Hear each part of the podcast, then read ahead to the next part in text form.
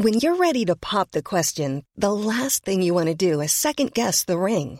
At Bluenile.com, you can design a one of a kind ring with the ease and convenience of shopping online. Choose your diamond and setting. When you find the one, you'll get it delivered right to your door. Go to Bluenile.com and use promo code LISTEN to get $50 off your purchase of $500 or more. That's code LISTEN at Bluenile.com for $50 off your purchase.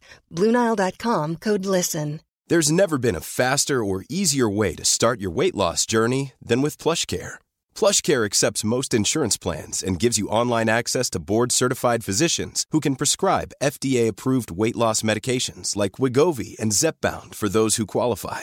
Take charge of your health and speak with a board-certified physician about a weight loss plan that's right for you. Get started today at plushcare.com slash weight loss. That's plushcare.com slash weight loss. plushcare.com slash weight loss. Hey, Dave. Yeah, Randy. Since we founded Bombas, we've always said our socks, underwear, and T-shirts are super soft. Any new ideas? Maybe sublimely soft. Or disgustingly cozy? Wait, what? I got it. Bombas. Absurdly comfortable essentials for yourself and for those facing homelessness. Because one purchased equals one donated. Wow, did we just write an ad? Yes. Bombas. Big comfort for everyone. Go to bombas.com slash ACAST and use code ACAST for 20% off your first purchase.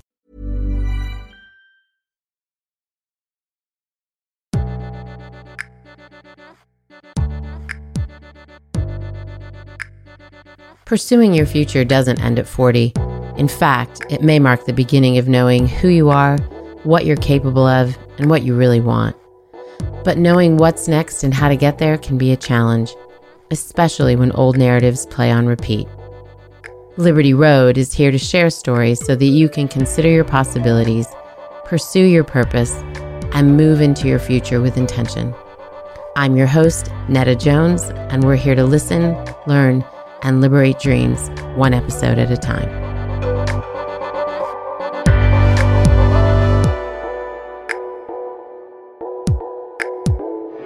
Well, hello, Liberty listeners. Welcome to another episode of Liberty Road. Today, you actually get to hear from a friend of mine, Dr. Regina Baker. And I've been wanting to have Dr. Regina Baker on the show because I know in this kind of midlife space, it's one of the times, maybe the first time in our life, that we're really thinking about our bodies, the way we look. We're not recognizing ourselves uh, as we walk by a window or a mirror in the same way. And I think, like so many things that women don't agree on, this can be one of them. And what happens when we feel uncomfortable with getting all the information is it keeps us from educating ourselves. And I wanted to have Regina on to talk about plastic surgery, all about plastic surgery. Obviously, this is not a prescriptive uh, podcast. This is one where we want to educate you and give you all the information so that you can go out and make your own decisions.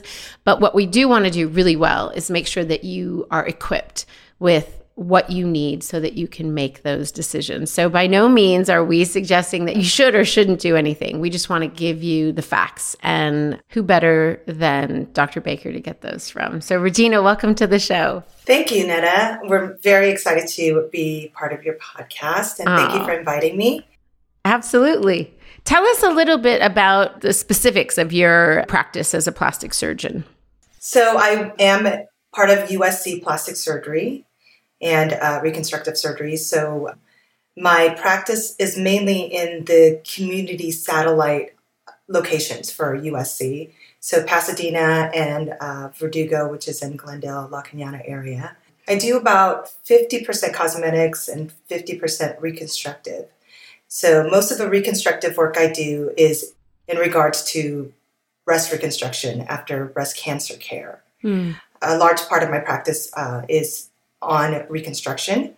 The other aspect is cosmetic, and that could be anything from uh, facial cosmetics, invasive, surgical, non invasive, as well as um, body, body contouring, breast surgery, uh, breast augmentation, breast reduction, uh, and then tummy tucks and basically arm surgery, thigh surgery, buttock surgery. Yeah. So um, that's sort of my main focus in the world of plastic surgery. Okay. Well, you have brought up all the things I'm going to ask about, like almost in order. Um, and we'll go through what each of those are because we always tell women's origin stories on this show. Give us a little bit of the background behind the the young mind uh, of Regina. Like, did she always want to be a doctor? What was that story? No, I didn't always want to be a doctor. And in fact, um, I went to college basically as an undeclared major. During college, I really enjoyed the sciences, and uh, believe it or not, I loved like organic chemistry and all of these classes. And so I gravitated towards sciences and decided that I was would try to go into medicine. I have some family members that are in medicine that are doctors. I always looked up to them and thought, you know, this would be a great profession.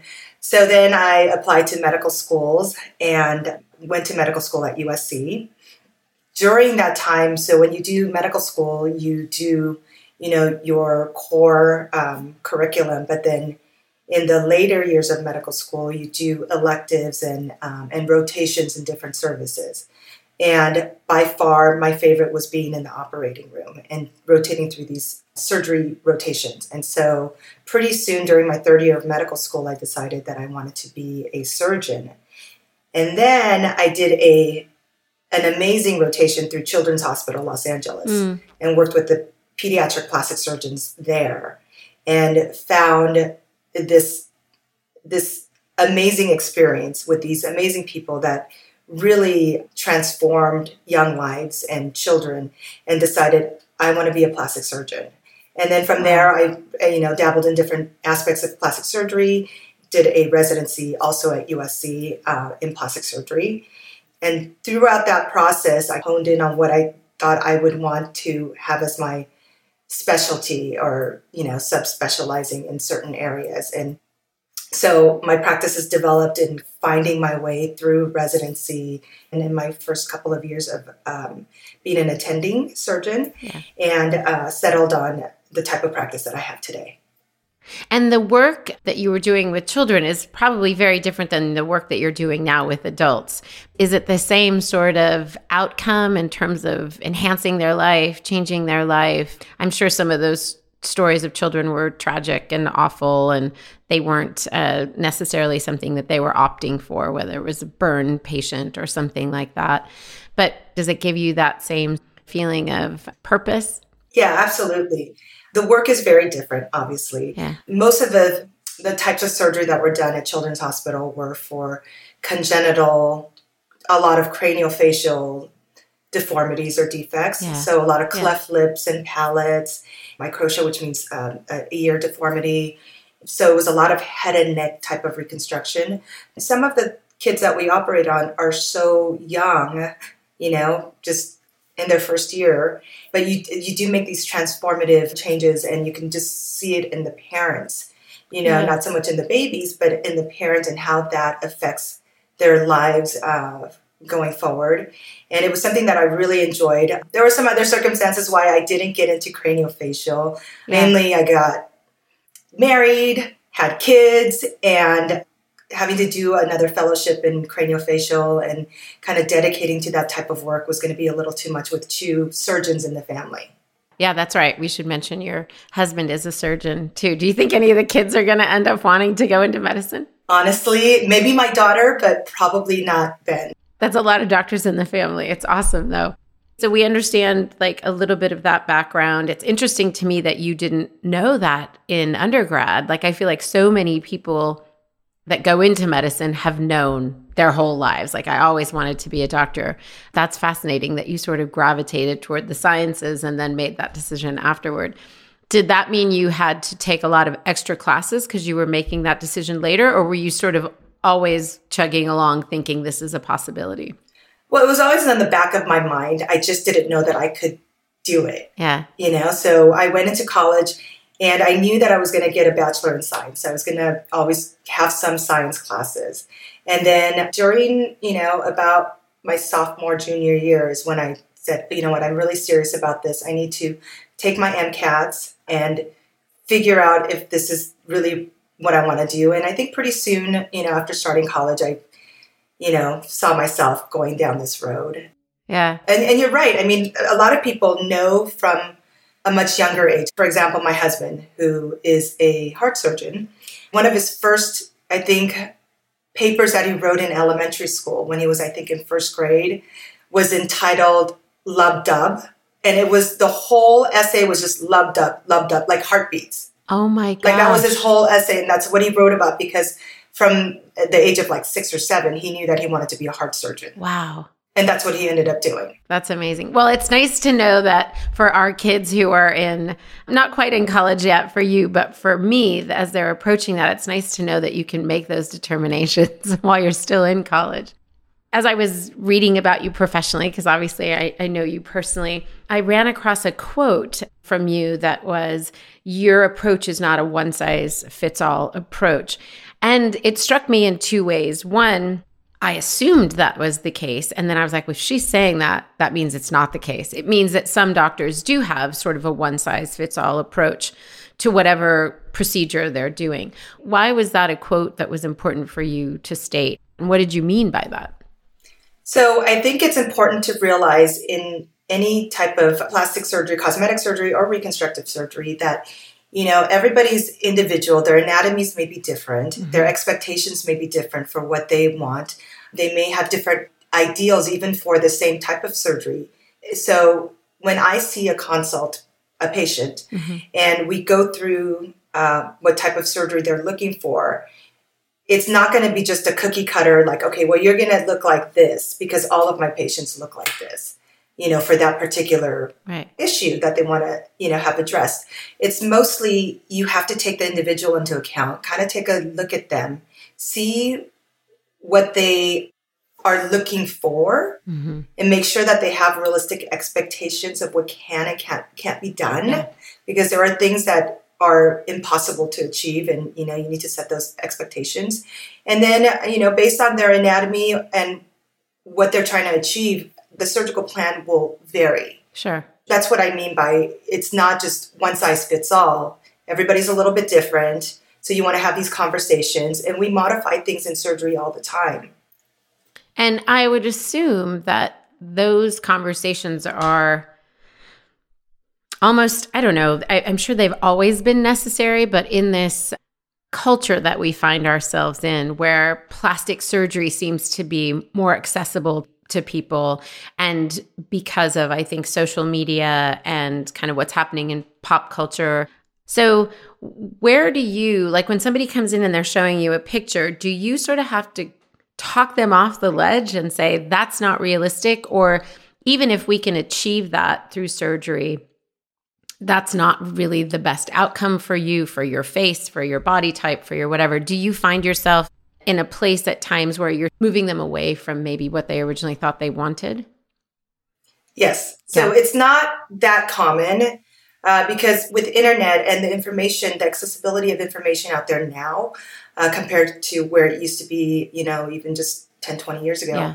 um, I think people have a lot of information. By the time they make it into my office, mm. a lot of times they've done a lot of research on, on the topic or the type of surgery. But there will definitely be occasions where a patient comes in and have unrealistic expectations or goals mm-hmm. that I think are detrimental or not appropriate. And oftentimes, the way I phrase it in my practice is I understand this is what you're looking for, but I just don't think I'm the plastic surgeon mm-hmm. that can give you this kind of result that you're looking for. And so there have been, you know, patients that I do have to turn away and say, look, I just can't give you what you ultimately want. Right.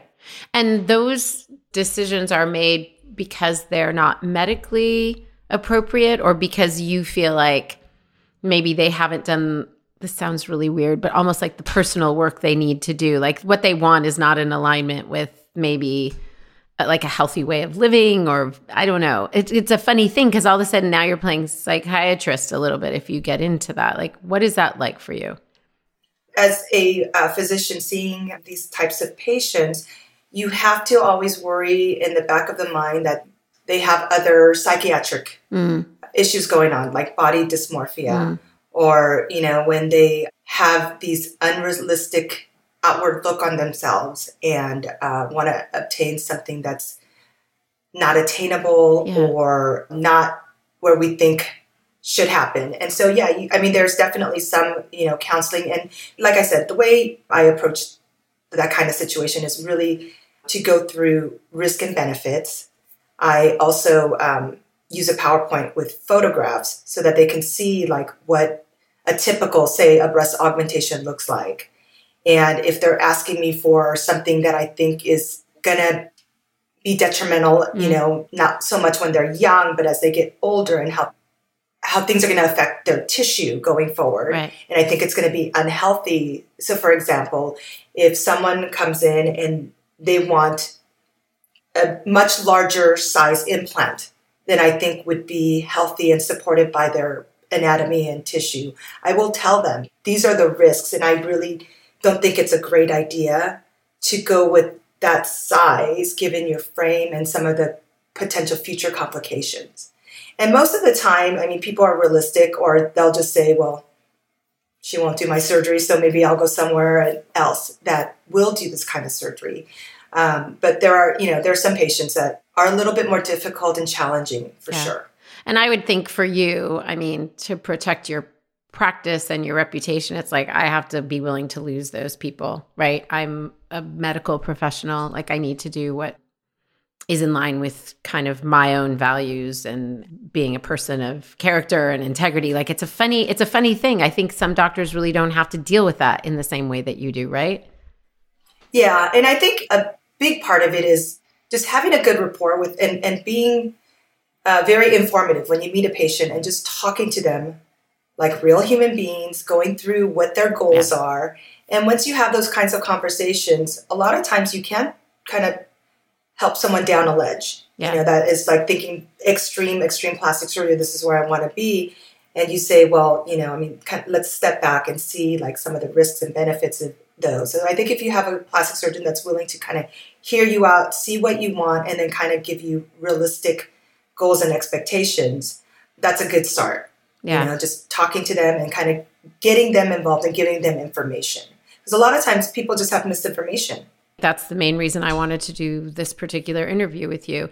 And it also strikes me that it behooves you to have that bedside manner that some doctors don't have. Like you really need to have it. They need to trust you if they're going to kind of go with whatever your recommendation is versus what they originally thought they wanted. So I want to break down what I think are some of the concerns. I had kind of prefaced this earlier with saying I think there's two groups of women, and obviously there's some in between, and I'm making broad generalizations, but there's one group that's stepping into this midlife space and saying, Nope, gonna do this naturally, not gonna go under the knife for any reason. And there's another group that says, I just wanna like what I see in the mirror, right?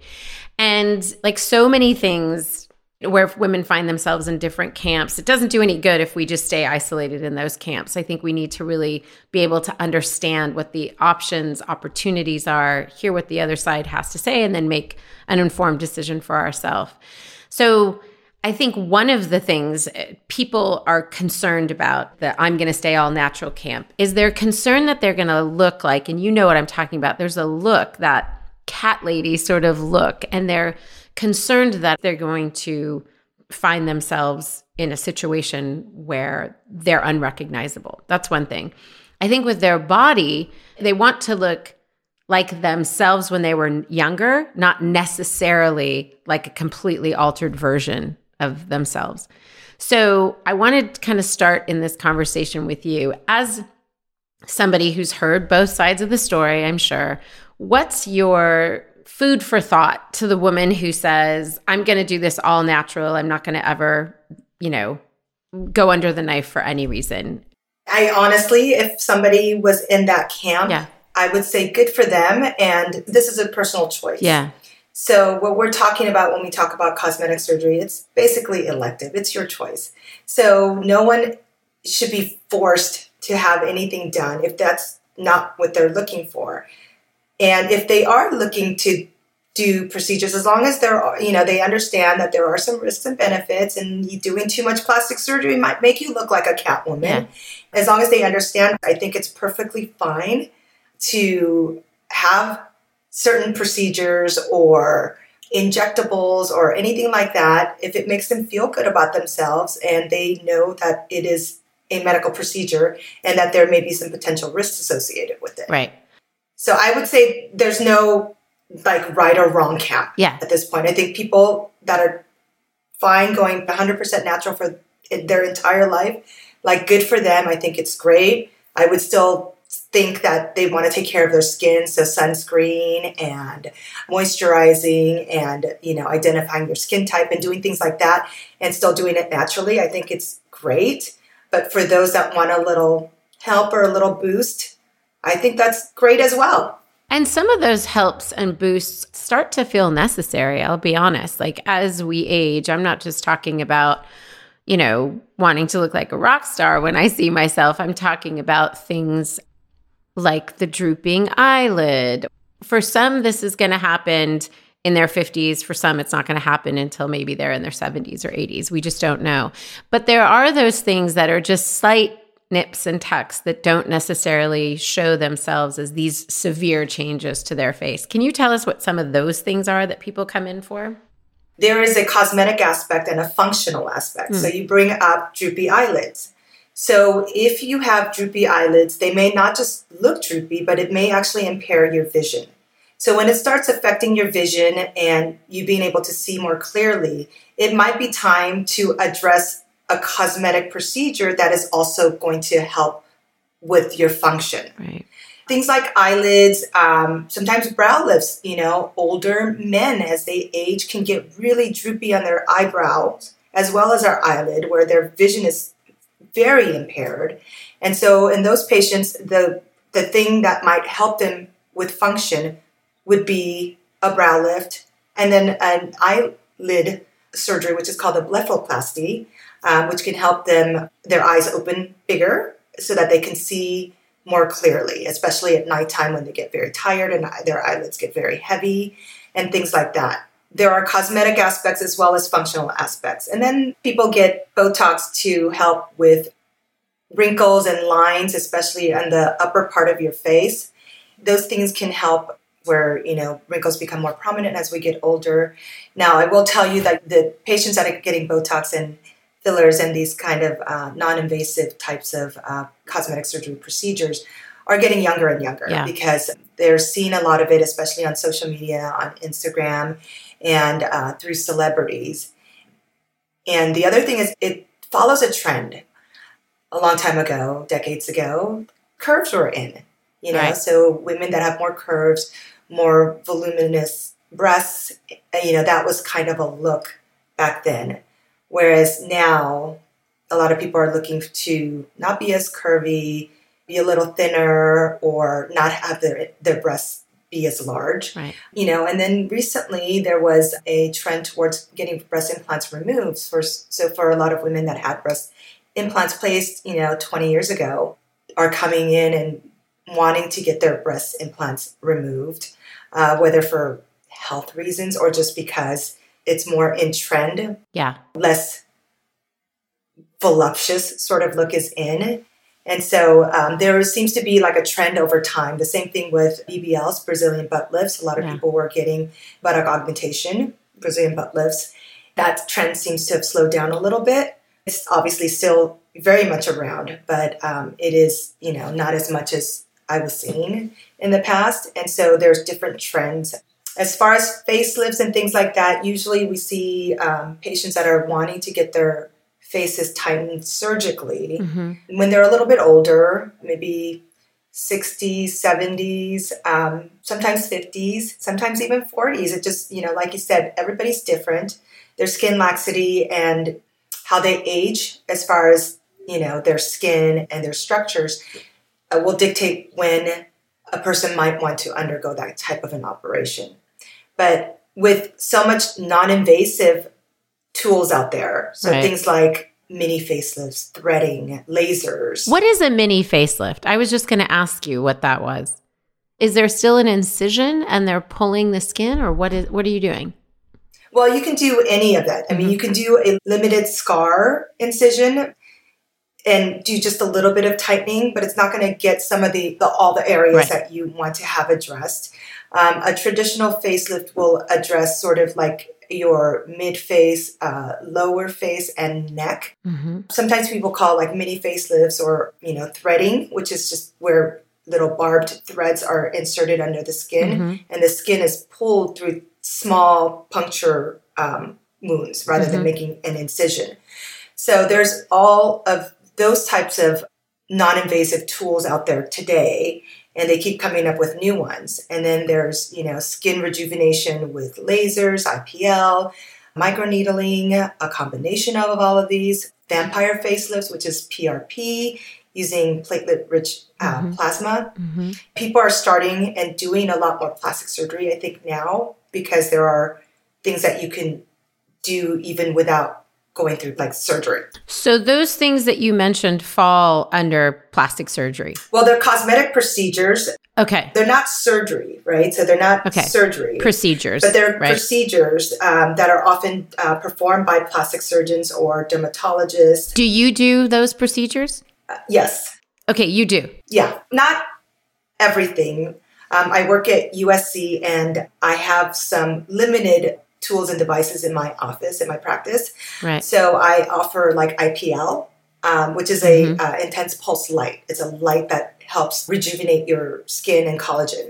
Uh, and then we also have a non-ablative fractionated laser called ResurFX that I use, and it has different settings to treat different types of um, things.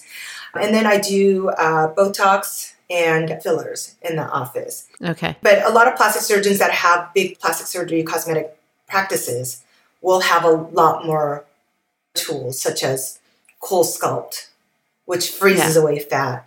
They'll do other types of lasers, microneedling, PRP. They even have heat to treat fat. So these are like minimally invasive ways of kind of accomplishing liposuction without having to undergo s- surgery per se. So that's an interesting line between like the work of a dermatologist, the work of a med spa, and the work of, I mean, you're obviously doing things that are the most invasive, right? But there's an interesting blurred line there. Do most cosmetic surgeons sort of have a clear line like I do from this point forward, or do a lot of them play in those other areas? there is a lot of crossover. So, for example, you don't have to be a plastic surgeon to inject Botox. Sure. You don't have to be a surgeon at all. You don't even have to be a dermatologist. So there are, you know, family practice doctors or OBGYNs that will offer Botox in their office for, you know, their patients. And it's perfectly fine if you know what you're doing. Ah. And so there's a lot of crossover. So, and it's not just plastic surgery and dermatology, but you have oculoplastic surgeons who are ophthalmologists who do a lot of the brow lifts, Hmm. the eye, the blepharoplasties and under eye bags, and they may focus on that. You have ENT surgeons who do brow lifts, eyelids, noses, you know, and facelifts. So there's a lot of crossovers. The kind of surgeries that I offer do fall in the realm of plastic surgery. Now, there are things that I don't perform because I don't perform them on a regular basis. I was trained to do them, but I don't do it in my practice. So if somebody came to me for a rhinoplasty, I know that I'm going to send them to someone else because that's not a procedure that I do. And a rhinoplasty, for those who don't know, is a nose. It's a nose job. Okay. yeah whether it be for like uh, because you have a a deviated septum that causes that, Right. that where you have difficulty breathing and sleeping at nighttime or it's just for cosmetics Right. You know so i don't really do those surgeries and i will refer those um, surgeries out to cosmetic surgeon or an ent that does specialize in that area Okay. I want to play a game with you really quickly. I want to go through because you're mentioning a lot of these procedures. So I'm just going to go through them in bo- body parts, sectioning them in body parts. So for the face, you've talked about an eye brow lift. What is that called? So it's just called a, a brow lift A brow lift. Yeah, Okay. and oftentimes it can be done endoscopically. So meaning that little cameras are inserted on the within your hair scalp, hair bearing scalp, and it's tunneled down to your forehead, and the skin of your forehead is then lifted And sometimes we use these things called endotines, which are like little things that go in the skull so that the skin stays up and lifted. Um, so that's a brow lift. Okay. And then the eyelid procedure. Yeah. So the eyelid procedure can be upper or lower eyelid surgery. Okay. So an upper eyelid surgery would be called an upper blepharoplasty. If you're addressing bags okay. under your eye or excess skin under your eye, you can tighten that up or get rid of the, the fat under your eyes, which are the, the eye bags, um, through a lower blepharoplasty. And then if you have other things such as what's called lid ptosis, so if your eye lid muscle not just the skin, but the muscle right. itself is weak and it covers your pupil, and now you have impaired vision as a result of it. Oftentimes, you can do the blepharoplasty where you remove the skin, but also fix the muscle so that you have uh, functional improvement. And all of these functional improvements we can use insurance for those procedures? It depends on the type of insurance you have and what that covers and what your functional limitations are. So, yes, if you are your vision is um, significantly impaired because you have a mm-hmm. lot of excess skin or that ptosis where your eyelid muscle just mm-hmm. weakens over time and now it covers your your eye and you can't see. So oftentimes those will be covered through your insurance because it's medically necessary for your vision uh, right. just like needing glasses. Right. Whereas, like a lower blepharoplasty or a brow lift, you know, sometimes a brow lift can be covered. You know, usually if it's really, really bad and it does uh, affect vision. Um, usually, lower eyelid is more cosmetic. There's not a functional improvement when you do lower eyelid surgery, so that, those types of things are not covered. Facelifts, usually, you know, facelifts and injectables and things like that usually aren't covered unless um, there's a a strong medical necessity. When would you do surgery under the eye versus filler under the eye? Like what for our listener who's like, well, I have I mean, I have it. I have like that kind of shallow hollowing that's happening as I age. Which one am I to be looking at? Right. So you want to have a discussion with your plastic surgeon because they would need to do a good eye exam. Mm-hmm. So the reason to do a blepharoplasty, a lower eyelid surgery, is because you have herniation of the fat pad. So around your lower eyelid, there is uh, some fat that is held by this kind of a strong layer of tissue. And as we mm-hmm. get older, that tissue gets weaker. So what happens is that fat kind of bulges out or herniates like in that space. And so it makes your eyes look puffy. There's more fatty deposit there. So if we're trying to remove that fat, as opposed to just masking a little bit of dark circles, you probably would benefit from having a lower blepharoplasty. Now, if you just have a little bit of what's called tear troughing or a little bit of you know shadowing under your mm-hmm. eye, and it's not really that prominence of fat, or somebody that's had previous lower blepharoplasty and they just have this kind of like a little dark circle, uh, they're probably better off doing something like some fillers or even like fat grafting if you're doing it under surgery to fill out that that space. And fat grafting is literally taking fat from another part of our body and filling it in. Yeah, you can inject fat into pretty much any part of your body. But as far as the, the face goes, the common areas that we might do some fat grafting, and oftentimes this is in combination with, say, like a facelift. Yeah. So if you're already having surgery and you're having a facelift, um, we'll just take a little bit of fat, usually from the tummy. Areas that we inject are possibly under the eye and the tear trough area. Um, these things called the nasolabial folds, which are kind of you know in the sides of our nose down. It's the little parentheses that you see uh-huh. in, the, in, the, middle. The marionette lines. That... The marionette lines are actually the ones They're here in the lower part of your your face, like okay, literally like a puppet. Got it. Yeah, yeah. like a little puppet. Yeah. So we could inject those with fat. Sometimes, if you know, especially in older patients, their lip volume is also affected, and they have these little vertical mm-hmm. lines across the top of their lip. Mm-hmm. And so, um, sometimes we can put just a small bit of fat in the upper lip and possibly the lower lip to try to help with the vertical wrinkles that run across the upper lip. Is there a benefit from your own fat to some other uh, product that's not from within your body? Well, you, you, can expect some of the fat to disappear, meaning that all okay. of the fat that you put in, some of it usually goes away, but about a 50 to 7% retention is pretty standard. The difference is with fillers, if you're getting them, they're for sure going to dissolve in a period of time. Okay. So they last maybe 10 to 15 months, depending on which kind Okay. of filler. Sometimes they can, some other fillers can last a little bit longer.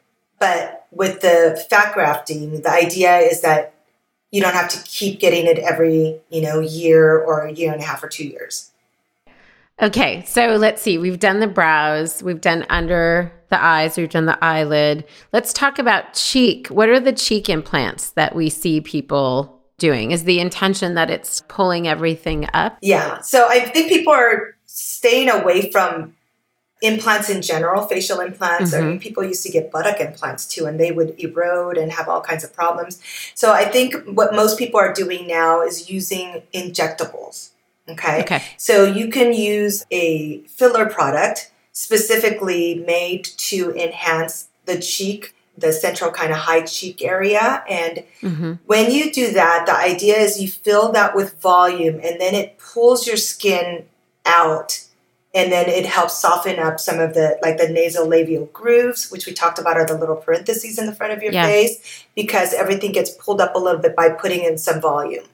You know, these filler companies make thicker fillers because you would Mhm. use a different kind of filler for that than you would use, say, for lip injections Okay. and those things help tighten your face without actually doing a facelift.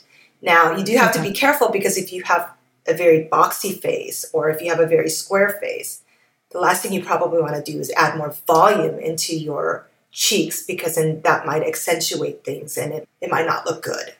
So, again, not one size fits all. You have to tailor it to what people start with and what they look like and then kind of tailor their uh, treatments accordingly. Right. Because the people are coming in to look better, whatever they think better is. They're not coming in just to get filler. Filler is the answer to something else. Yeah. So we've done cheeks. You talked about lips, chin. Let's talk about chin and neck. What are some of the procedures that we can do for our chin and neck? So I'm 55. So everybody that I know is starting to complain about, oh, I didn't realize, you know, I used to have a, a, a distinction between my chin and my neck, and now I'm losing that distinction. Yeah.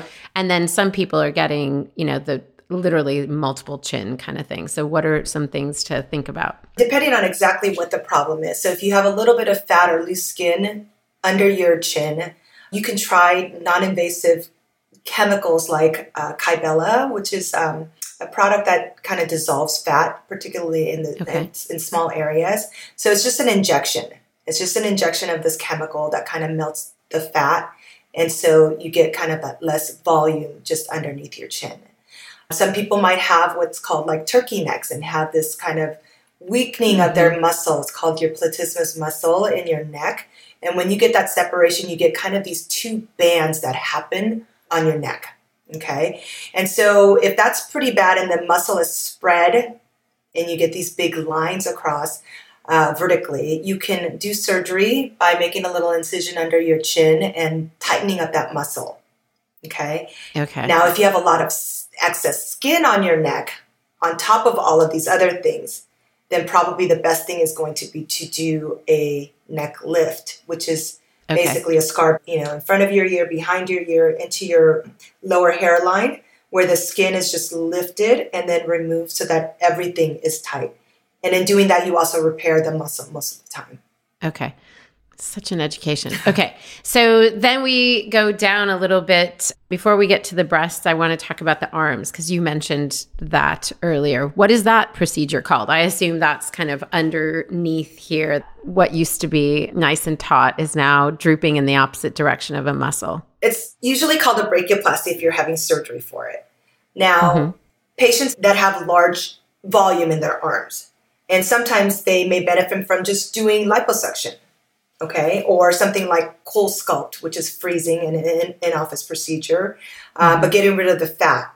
Now, if you have droopy skin with the fat, then the only way to really take care of that, and depending on the degree of how much Right. droop in skin you have, but a brachioplasty is a way where an incision is placed from your elbow down into your armpit along the inner part of your arm.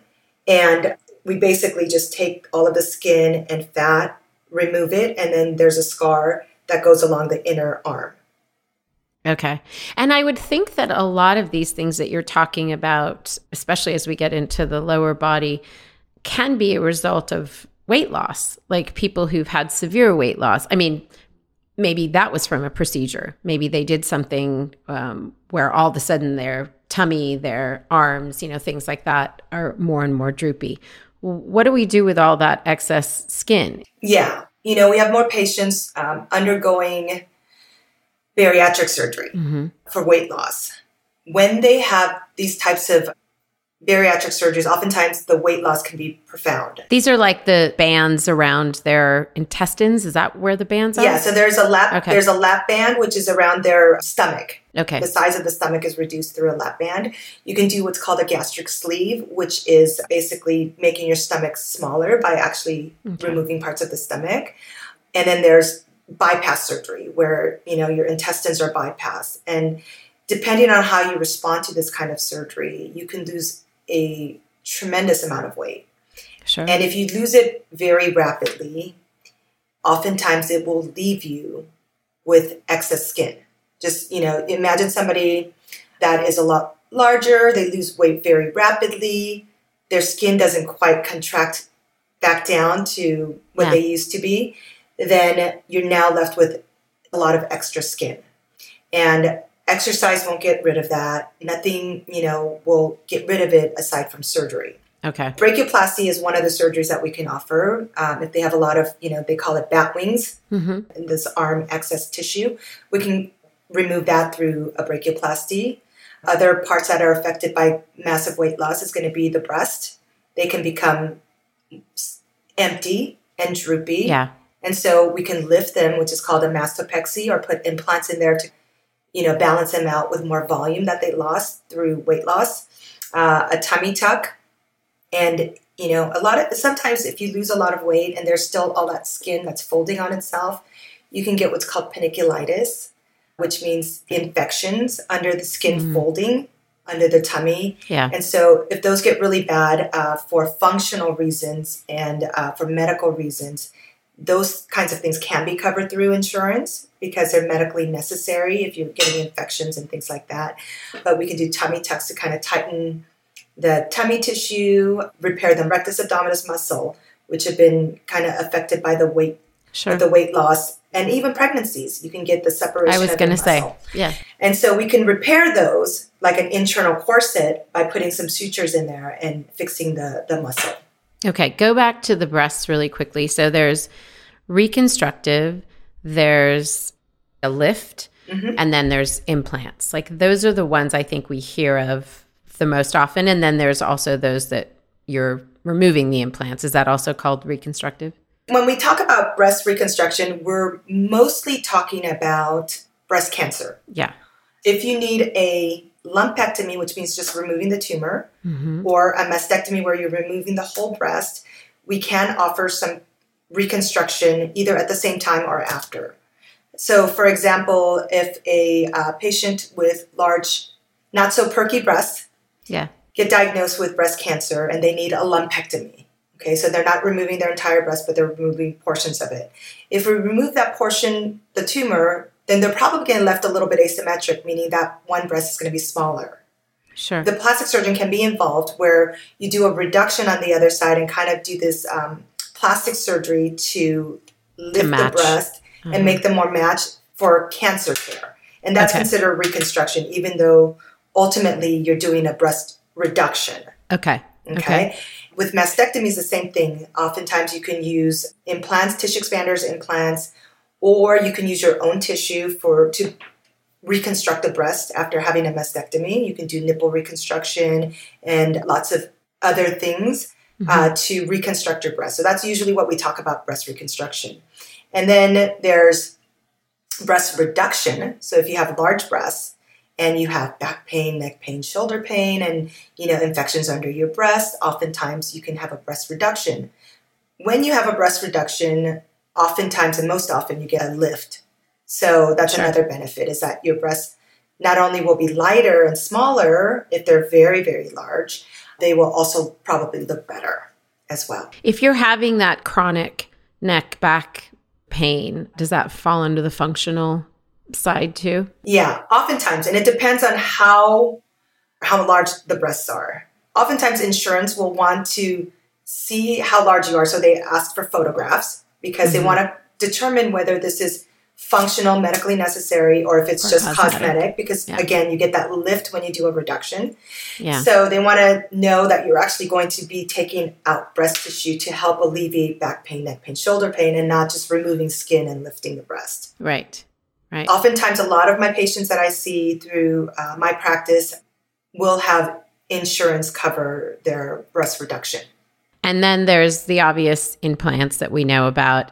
What do you call when you're taking the implants out? Is that called augmentation as well? Augmentation mammoplasty means that um, you're enhancing or augmenting the breast size. It's in the positive section, right? On the positive side, not the negative, in terms of the direction you're going in breast size. Right. And you can do that via using implants, or you mm-hmm. can do that using your own fat. Okay. And so you can augment the size of your breast and make them bigger. Okay. When patients have implants for a very long time, the implants can get old. They can get hard because now you're starting to develop scar tissue around the implant. And sometimes, if that goes on long enough, they might be painful. In those cases, we'll often do an implant explantation. Explantation means you take out the implant and you can do a replacement with new implants. So if you have 30 year old, 20 year old implants and they were un- uncomfortable, the cosmetics don't look so good now, and you know they're getting hard, you can come in and have a replacement. So that's an explantation and then a, a replacement. Okay. Sometimes you just want to get rid of them altogether and not have them replaced. But bear in mind, you've had them for a long time and your breast will likely be smaller and droopier. And right. so there are things that you can do aside from using implants, like augmentation with fat or a lift. You can do a lift with or without injecting fat to give you more volume. Um, so, are all these different things that you can do, and a lift is called a mastopexy. A mastopexy. Okay. See, we're we're here to educate. I love it, Regina. And then you talked about the tummy tuck and liposuction, which is kind of where I wanted to go. We've already talked about the Brazilian butt. What was it called? Brazilian butt, butt implant. Lift. Butt, butt lift. lift. butt lift. And it's interesting that you said that it's kind of going down because it seems to me and maybe it's more of a celebrity thing than it is ev- like just what we see um, in every day. But it seemed like it was all the rage for a while. And I remember people from my mother's generation saying, "Oh." To your earlier point, like how funny is this? Like this used to be a trend, and now now we're seeing it come back. So it's interesting to think about all these things in light of what is trending, never mind how we feel about the way we want to look and the way we want to approach this. And because we're in this interesting kind of time, I think age and, and midlife and beyond is getting a lot of airtime right now. There's been a, a lot of talk around menopause specifically and around the cosmetic industry, talking about pro age, like kind of embracing all of that.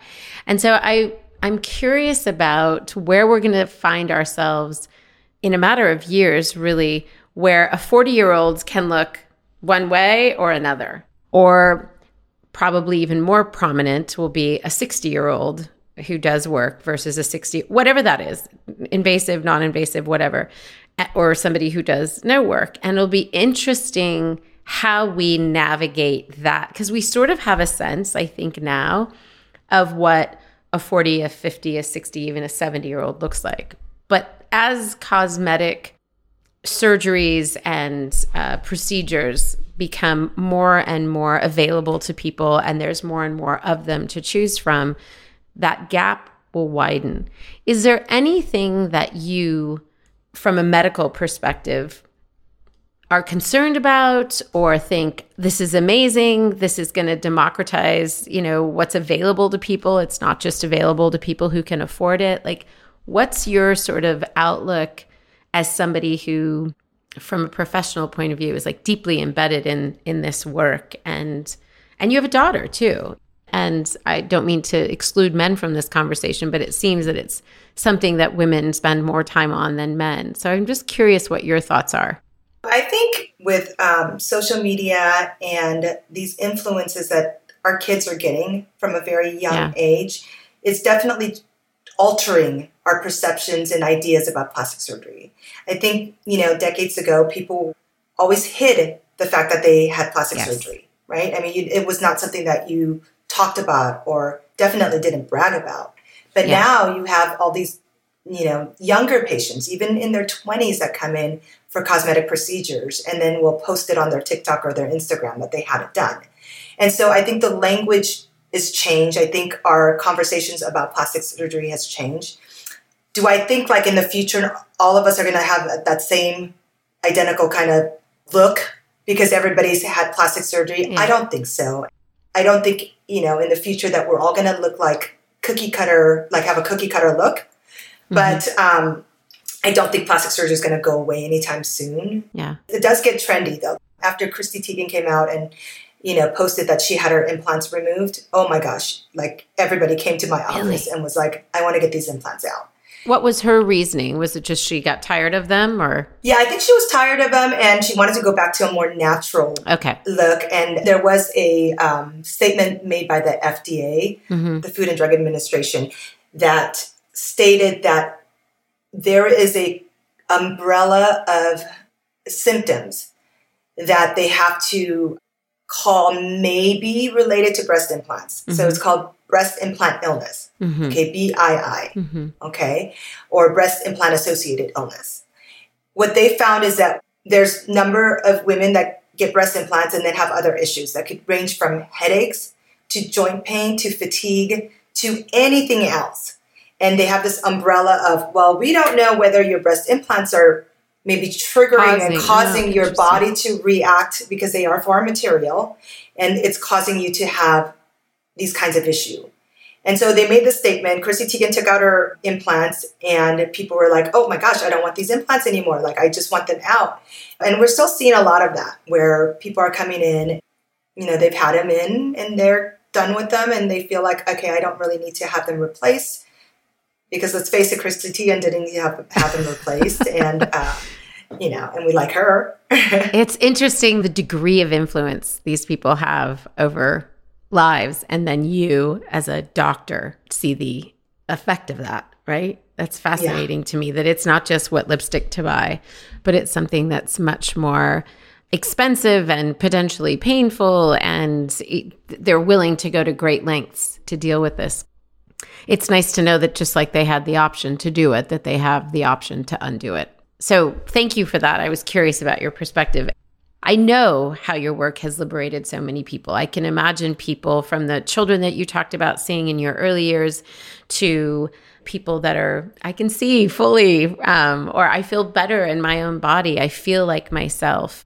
I feel like the version of myself that, you know, can go out into the world uh, empowered. But how has this work and the work that you've done with so many people, how has it liberated you, Regina, the woman? That's a good question. Doing this kind of work is extremely satisfying. When you have those happy patients Mm. where, you know, you can just see the difference that I've made. A lot of my cancer patients, I mean, they come in thinking this is the worst time of my life, you know, they're completely distraught. They're di- they're given a diagnosis of breast cancer. They come in feeling like they're going to be mutilated for the rest of their life because in their mind their breasts are going to be cut off and Mm. there's not going to be anything there. And so when you go through this journey with them and help them along and give them what was taken away from them through cancer and the the relief that you see and the the transformative results Hmm. you can't help but feel so grateful that you could do that for somebody Sure. Okay, so it's not just that. I mean, I, I do a lot of breast reductions in my practice, and even patients that, you know, simple as a breast reduction. You know, oftentimes people come in. Um, I had clinic this morning, and I had a couple patients that we did breast reductions on. They come in and they're like, "My back pain is gone. My neck pain is gone. I've been living with it for ten years, and I can tell you that it has significantly improved. My quality of life has changed, and to be able to do that for someone is very liberating. It's very Mm. fulfilling. I can't imagine not doing what I do, Yeah. but um, I'm also very privileged and grateful to be able to provide that kind of service for people. Yeah. As uh, somebody who's had too many friends have had to undergo due to cancer, reconstructive surgery. I'm so grateful that you exist and that you're able to offer that service because I know how important that was to them and in a really dark time. And it's something that we can take for granted that we have available to us. So I'm I'm glad that it's liberating to you because I know how meaningful it is to so many. And I'm so glad you came on today and gave us this very, very specific education on various forms of plastic surgery. My hope is that through you sharing that our listeners feel a little bit more equipped to make a decision or not make a decision either way, but they have the information they need to do further research and to find a doctor in their area that can help them. So thank you for spending this time with us, Regina. Thank you for having me. This was really this was fun. I know. It was really fun. I told yeah. you it would be fun. and you're really good at it too. Liberty listeners, thank you guys too for hanging out with Dr. Baker and myself. We will have information um, on how you can access local plastic surgeons in your area in Regina's show notes. We'll see you guys next week. Bye for now.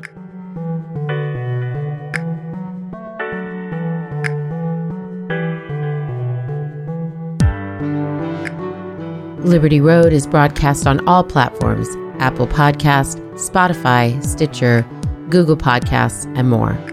If you like what you've heard, please follow, rate, and review Liberty Road on Apple Podcast and Spotify. It helps us to know if these episodes are inspiring and equipping your ventures. Liberty Road is produced by Nada Jones and Elizabeth Joy Wyndham, and music by Jordan Flower.